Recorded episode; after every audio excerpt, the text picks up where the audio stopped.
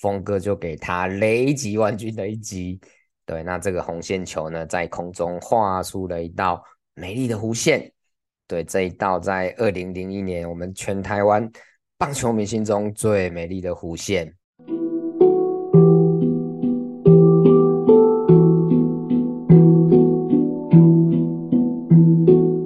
蓝海就在你身边，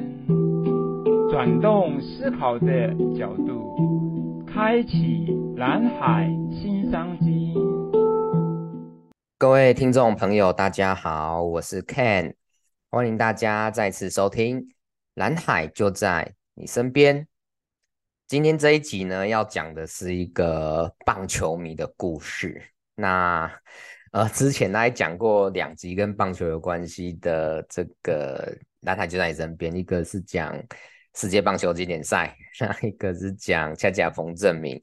那这两集大家的反应就也真的很两极，对，那喜欢棒球的喜欢棒球的朋友就觉得哇，这两集好精彩，就是听得很开心，故事也很开心。呃，对棒球比较无感的朋友可能就觉得这两集跟其他的集数比起来，好像比较不会那么打动他们的心。对，我就是喜欢 棒球，所以很难就是都不讲到棒球。那这一集就是又忍不住。对，很想讲一下棒球。那这一集我要介绍一个，呃，我心目中我觉得对于棒球非常非常非常投入的球迷。对，是球迷，不是选手。那这个呃故事呢，我想从一个可能蛮多人记得的比赛开始，在二零零一年十一月十八号的星期天。对，二十几年前了。对，那是一个温暖和煦的秋日的中午。那那个时候我刚呃大学毕业，然后刚入一个月。那时候就是顶着一个菜逼巴的大光头。那天在休假，然后傍晚呢就要去做统联，那回去成功岭报到。然后那一天收假之前，唯一重要的事情呢，就是要 看。未来体育台的转播，帮中华队加油。那一天是第三十四届世界杯棒球锦标赛的季军战。那那一届的比赛是在台湾举行的。那所以那一天呢，有满场的球迷挤爆了天母的棒球场。那要去欣赏这个，又是一场很经典的中日大战。那大家回忆一下，这个我们把时间拉到。比赛的七局下半，那时候我们中华队一比零领先，然后要上场打击的是第四局已经打过一支阳春全垒打的陈金峰。那这时候二垒上呢是就是呃在在那一局靠着突袭短打，那跑出内安打，那后来又被触击护送到二垒的甘霖老师。那陈金锋在打击区上面对日本投手。中村准人投过来的第一球，峰哥就给他雷击 万钧的一击。对，那这个红线球呢，在空中画出了一道美丽的弧线。对，这一道在二零零一年我们全台湾棒球迷心中最美丽的弧线。跟着这个弧线一起飞跃左外野全垒打大墙的，还有全场球迷兴奋的呼喊声。对，还有在家里这个 乱乱叫乱跳看着转播的我啊，有可能也包含你，还有这个电视里的主播跟球评，这个忘我的喊到破音的欢呼声。对，那在这个时候呢，我们这个主播跟球评也已经完全就是 化身为球迷，那为中华队加油，为峰哥的这个全垒打已经兴奋到。对，这边 鬼吼鬼叫的，大家可以去 YouTube 搜寻一下这个影片来看一下，这个很经典、很经典的一个画面。呃，这个喊得比观众都还要用力的球评，那就是陪伴我们转播了无数国、无数重要的国际赛事，那陪伴我们帮一个又一个站上大联盟的台湾之光加油的曾文成、曾公。对，那虽然呢，就是呃，他是用球评的身份在转播球赛嘛，但是我觉得曾文成他讲解球赛的方式，更像是和我们一起在看球的老朋友，更像是一个球迷只是说他比我们更懂棒球，更懂场上可能会发生哪些事情。那发生这些事情，它背后的逻辑是什么？还有在每个时刻，这个球员跟场球员跟教练，他们在场下，他们在场上，他他们在脑海里在想什么事情？对，那那这个懂呢，就是来自于，我觉得来自于，呃，他比我们更热爱棒球，那来自于他比我们更投入棒球。对，怎么说呢？就是中华职棒元年。呃，开打前这个筹备的阶段，呃，很热爱棒球的曾文成，在那个时候就是一个在贸易公司工作的上班族，对，跟我们大家一样。那他为了他由衷热爱的棒球，他在报纸上看到了这个《中华职棒杂志》在应征记者，对，只有四个名额而已。那他就跑去应征这个月薪只有两万多台币的工作。对，那跟他原本的薪水比起来，应该是低非常非常非常多。那我我不晓得为什么，但是可能是因为他的热情啊，还有他原本对棒球的一些认识，就是他也不认识那时候就是职棒圈的人嘛。被录取之后，他就毅然决然的离开了原本的跑道。那时候他二十八岁，去做一个比原本的工作薪水低很多的工作，去做一个自己没有做过的工作。那去做一个就是这个职棒开打之后，呃，会不会有第二年、第三年都不知道的工作？那他加入了这个呃中华职棒杂志的工作之后，那随着职棒热潮的兴起，然后也开始就是呃有这个职棒比赛的录影带会在第四台播出，那会有去就是讲解球赛需求的这样的工作出现。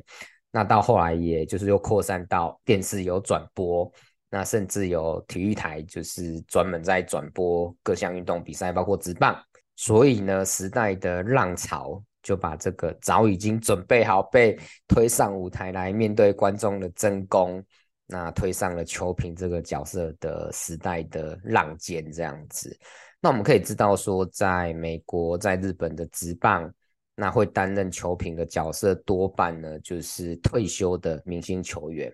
那这些退休的明星球员，他们有丰富的比赛经验，那也很有个人魅力。对，他们去搭配这个口条很专业的主播，一起去讲解比赛。所以现在在台湾也差不多是这个样貌。现在的球评大部分就是退休的呃球员转任的。那只有呢曾文诚。他在过去三十多年来，几乎都是在每个年代、每个当下，那最受到最多球迷喜欢的球评，包括我。那今年呢，就是我们前面有一集有讲到的世界棒球经典赛，又掀起了另一波的棒球的热潮。那转播的平台跟频道很多嘛，东森还有拿到转播权，对他的广告就是我们的我们的球评是曾文诚。那我想很多人跟我一样，因为曾文诚是东森的这个球评，就用东森来看这个世界棒球经典赛。那我们从蓝海策略的角度来看，我觉得曾公曾文成他重新定义了，重新定义了球评这个角色的功能跟价值。南海策略有很大的一部分，它就是在重新定义一个产业该做什么事情。曾公呢，他就是重新定义。球评这个角色，呃，大家前面提到说，美国或日本或现在台湾职棒，呃，退休明星球员去讲解球赛，那有两个特色。第一个，他们可以把技术面的东西讲得很深入，对这个球要怎么握，那这个打击的呃动力链怎么旋转等等等等，那明星球员本身也就拥有一定的号召力。那不是球员出身的球评呢，他就技术没办法讲这么深，大家也不认识他嘛，他就必须要能够提供其他的价值，其他球迷重视喜欢，对，但是这个明星球员呃没有再提供的价值，那去担任这个角色。所以以曾公当例子的话，不管在哪个球场转播，那我们可以发现曾公都可以把那个球场发生过哪些故事。那有哪些选手？这个选手从小到大有什么经历？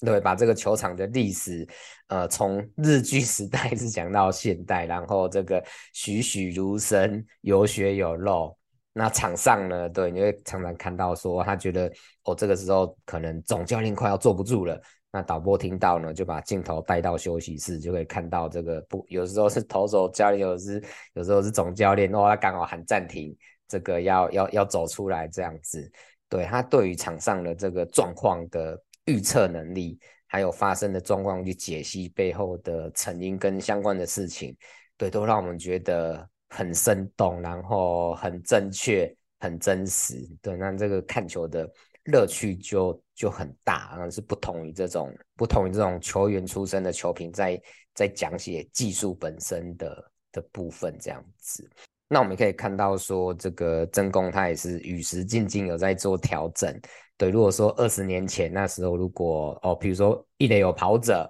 那他就会开始说，哇，这个时候投手可能会投个呃内角偏低的速球或者是伸卡球，那希望打者能够打一个三游的滚地双，那制造双杀嘛。那现在这个大家都知道了，对，就不会去猜我现在要打跑战术啦，还是怎么做，也可能会去讲说，哇，这个。一垒手跟跑者，对他们两个过去什么同队过啦，或者是他们可能在聊什么啦，哦，就是会也是会去调整他的转播内容。但是我们可以看到有一个不变的，就是他那个热爱棒球，然后很全心投入在棒球的这一颗心。哦，对不起，讲到这种地方我就会很激动，这样子，对。所以呢，就是呃，譬如说以前哇，陈金锋在国际赛打出全垒打，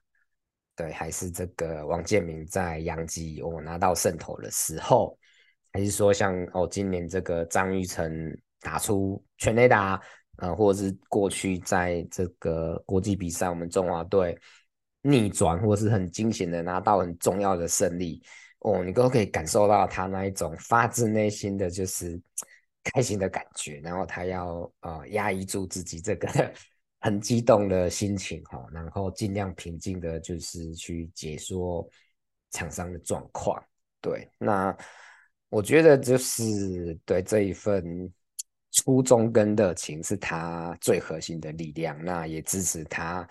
就是三十多年来一直陪我们一起看球，那支持他去收集很多很多的历史。我想他本身就是一套一个这个我们台湾棒球史的这个活字典哦，活史书。那他采访了很多很多的球员，查了很多很多的文献，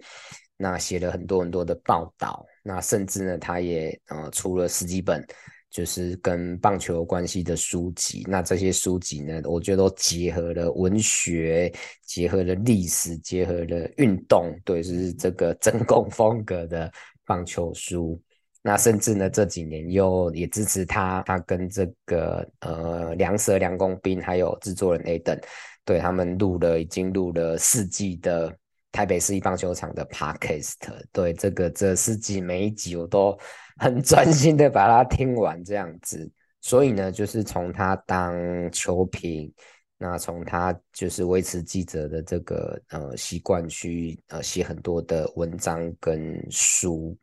那包括他现在在录 Podcast，我觉得呃，与其说他是最受欢迎的球评，或者是最专业、最亲切的球评，那在我的心中，我觉得他更是。陪伴我们干看球，那更是最投入、最投入的棒球迷。那我想从曾文诚的故事跟大家分享的是，就是呃，我觉得有两个。第一个是我们可以跟曾公去学习，我们可以重新定义自己所处的每一个角色，那带给使用者前所未有，但是他在意的价值，那能做到这个。价值创新呢，就能够开创一个职业的蓝海。我们在工作上面，我们大部分的人都还是在上班嘛。那我们怎么样子去把我们现在做的这个职务、这个角色，那去赋予它不同的功能跟价值？那这个功能呢，是使用者需要，但是他自己自己没有想过的。等我们把这些找出来，然后去做。我们就会在这个工作上面，在这个职业上面发挥越来越多的价值，那其他人就会更需要我们，对，那就是一个正向的循环。大家可以想想看，就是我们常常会说这个会计很棒，哦，甚至这个守卫很棒，这个呃人资很棒。我们通常去讲一个人很棒，而且用角色来讲一个人很棒的时候，我们讲十个的时候，可能只有两个是他把他分内工作用某种形式做得很好。那其他八个，我们可能就是因为他有一个很特别的人格特质，或者他重新赋予了这个角色呃某项的功能、某项的价值，那让大家觉得非常的钦佩、非常的赞赏。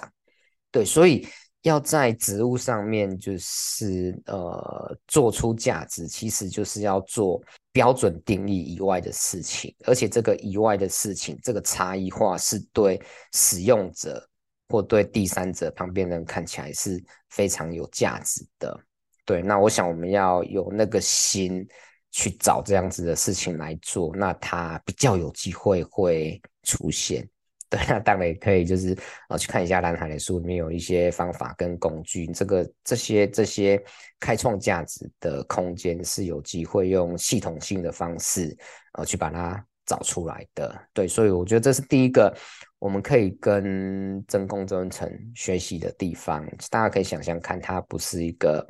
棒球选手出身，那可以三十多年来都是大家啊、非常非常喜欢的。球品，那为什么他可以做到这样子？当然要很投入。那他投入的东西的产出都是能够感动大家，能够让大家觉得有某些价值存在的。对，所以我们不用去模仿，甚至我们可能我们不可能跟得上说这些呃职业选手，他打棒球打一辈子了，他的技术能力跟知识是我们永远不可能学得到的。那我们在职业上面，我们的工作内容，我们怎么去重新定义它？对，而不是只是去模仿，或者是定一个呃，设定一个就是已经存在的标准跟内容。那但不是不能这样做啦，就是如果想要能够让自己的工作正面来讲是能够。呃，一直一直一直创造更多价值，那随之而来的这种财富的报酬，或者是说成就感的报酬，在正面来讲的这些报酬，或者是说我们比较反面来讲，让自己的工作更安全，真的要裁员的时候不会裁到我们。若往这个方向去尝试跟呃呃搜寻的话，呃，我觉得我个人觉得就是是会比较好的。对，这是我觉得我们可以跟真工作的第一个学习。那第二个学习，我觉得你看他就是他为了自己喜欢的棒球，那那去做薪水低很多的工作，去做不熟悉的工作，去做前景是问号的工作，对，这看起来是很大的冒险。但是我觉得我们从另一个角度来看，就是我们去做喜欢的事情，其实是一种累积，因为这个过程当中有很多的已知，有更多的。未知，那在自己喜欢的路上一直走，通常就会走出一条自己的路，